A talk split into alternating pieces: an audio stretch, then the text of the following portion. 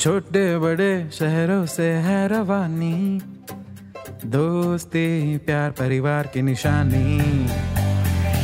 ये नई सी बात, वो पुरानी याद। सुनो तुम भी हमारे संग। कहानियों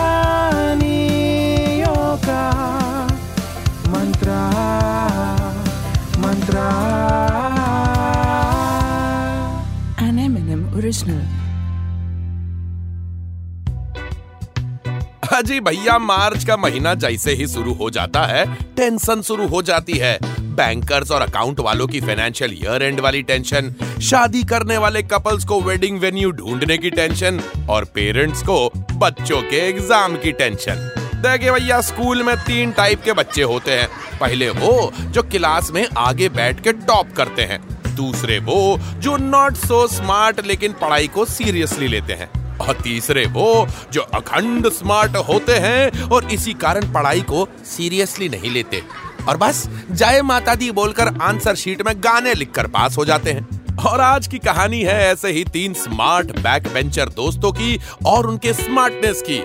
नंबर वन हैरी उर्फ़ हर्षित। नंबर दो शॉन्टी उर्फ़ संतोष। और नंबर तीन केटी नहीं नहीं पेरी वाली नहीं, दूसरी वाली। केटी उर्फ़ कार्तिक। अजी ये तीनों सेम मोहल्ले में रहते थे, वो तो ठीक है। उससे बड़ी बात कि ये तीनों सेम ही स्कूल में पढ़ते थे। मतलब समझ जाओ कि क्लासरूम में हो जाती थी आफत। जब भी क्लासरूम में कोई पंगा होता तो सारे बच्चे लड़ने के लिए इन्हें बुलाते। लेकिन टीचर से मार भी पहले यही खाते। लेकिन इन्हें पनिश करना इतना भी आसान नहीं।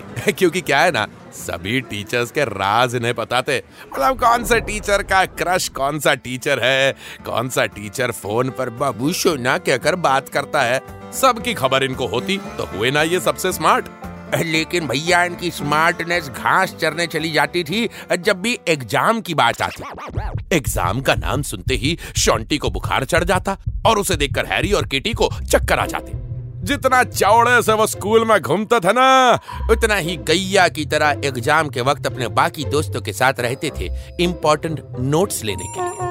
तो भाई, हैरी, शॉन्टी और केटी की शुरू होने वाली थी नाइन्थ की फाइनल एग्ज़ाम्स दिन, रात एक करके इन्होंने नोट्स इकट्ठा तो कर लिए। लेकिन पढ़ाई कौन करेगा, लल्लू? एक शाम ऐसे ही परेशान तीनों हैरी की बिल्डिंग की छत पर बैठे थे और सोच रहे थे कि क्या करें, जिससे एग्ज़ाम में पास हो जाएँ, कि तभी वहाँ आए उनके टीटू भैया मतलब मोहल्ले के सीनियर। टीटू भैया जो सर्वज्ञानी थे, जिनके पास हर एक प्रॉब्लम का सलूशन होता था, उन्होंने छत पर तीन मुरझाए हुए फूल देखे। नहीं, इंग्लिश वाले फूल नहीं, हिंदी वाले फूल। टीटू भैया ने उनसे पूछा, अब, क्या हुआ बे मेरे नन्हे मुन्नो? ऐसे परेशान क्यों हो? तुम्हारे पंगे घर वालों को पता चल गया क्या? हरी बोला ओ टीटू भैया आप बिना वो पंगे पता नहीं चले पर नए पंगे होने वाले। कल से एग्ज़ाम शुरू हो रहे हैं और हमारी कुछ पढ़ाई नहीं हुई है। शॉन्टी बोला "हम्म, अब तो रट्टा मारने का भी टाइम नहीं है। कुछ समझ में नहीं आ रहा टीटू भैया. टीटू भैया बोले अबे केटी तू कुछ नहीं बोल रहा? कुछ तो बोल। केटी बोला भैया समझा नहीं। जिस पर टीटू भैया बोले अबे ये दोनों बोल दिए तू कैसे चुप बैठ सकता? तू भी बोल।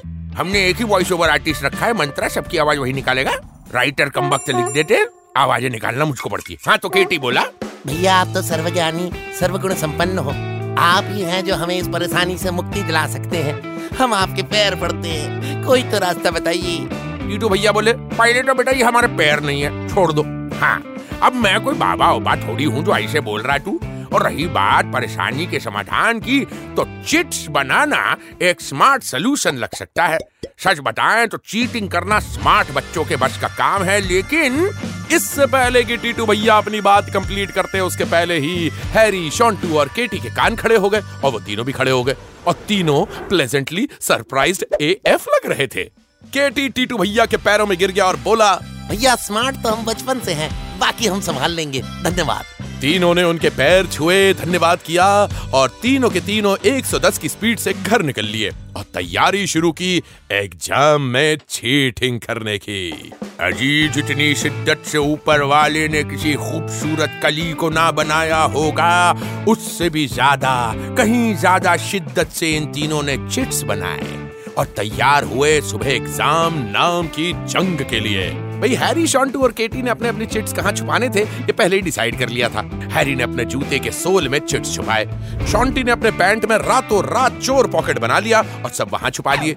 और जब केटी से पूछा गया कि उसने अपने चिट्स कहाँ छुपाए तो वो बोला मैं तो ऐसी जगह छुपाया जिसके बारे में हम्म, हम्म, हम्म, बता नहीं सकती। ये सुनते ही हैरी और शॉन्टू ऐसे ही सरप्राइज्ड हुए जैसे आप इस वक्त हुए। समझ सकता हूँ भाई, ये तीनों जैसे तैसे डर को दिल में छुपाए और कॉन्फिडेंस को चेहरे पर दिखा के क्लास में पहुँचे। रोल नंबर वाइज तीनों अपने अपने डेस्क पे जाकर बैठ गए और तभी दरवाज़ा खुला और कमरे में दाखिल हुआ सुपरवाइजर यानी कि इनविजिलेटर अरे ये तो यमराज है। स्कूल का सबसे खतरनाक टीचर शुक्ला सर। अरे भैया शुक्ला सर कौन? हम बताते हैं कौन? बस याद कीजिए आपके जीवन के वो सबसे जानलेवा सर जिनका नाम सुनते ही आपके छूट जाते थे पसीने। जी हाँ शुक्ला सर उसी सर की छवि है। शुक्ला सर का नाम सुनते ही हमारे हैरी, शॉन्टी और केटी के भी पसीने छूट गए, क्योंकि पहली बात पढ़ाई करी नहीं थी, और दूसरी बात शुक्ला सर आए हुए थे, और तीसरी बात ये कि तीनों ने अपने वस्त्र और अंगों में चिट्स छुपाए हुए थे। तभी बजी एग्ज़ाम के बेल की घंटी, और दूसरों के लिए एग्ज़ाम, और हमारे नॉट सो हीरोज की जंग शुरू हुई। देखिए मैं अपना साउंड इफ़ेक्ट भी खुद देता हूँ। खैर एग्ज़ाम के पहले ही मिनट से शुक्ला जी ने अपनी जासूसी गिरी शुरू कर दी और चिट्स पकड़ने का काम चालू कर दिया।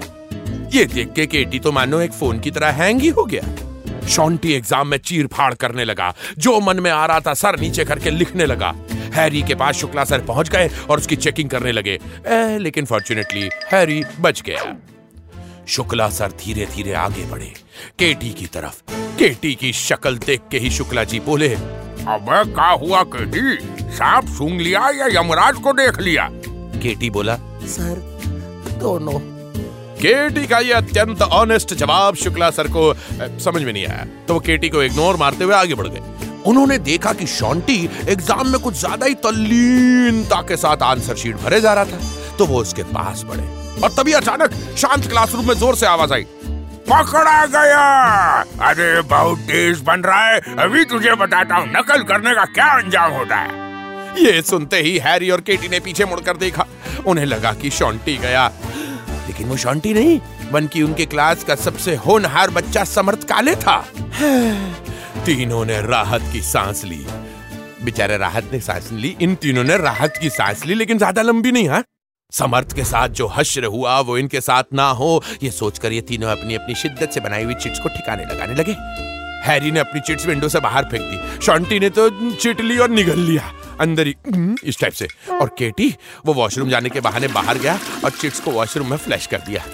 जैसे तैसे एग्ज़ाम खत्म करके वो घर लौटे तो उन्हें सर्वगुण संपन्न, सर्वज्ञानी टीटू भैया मिले।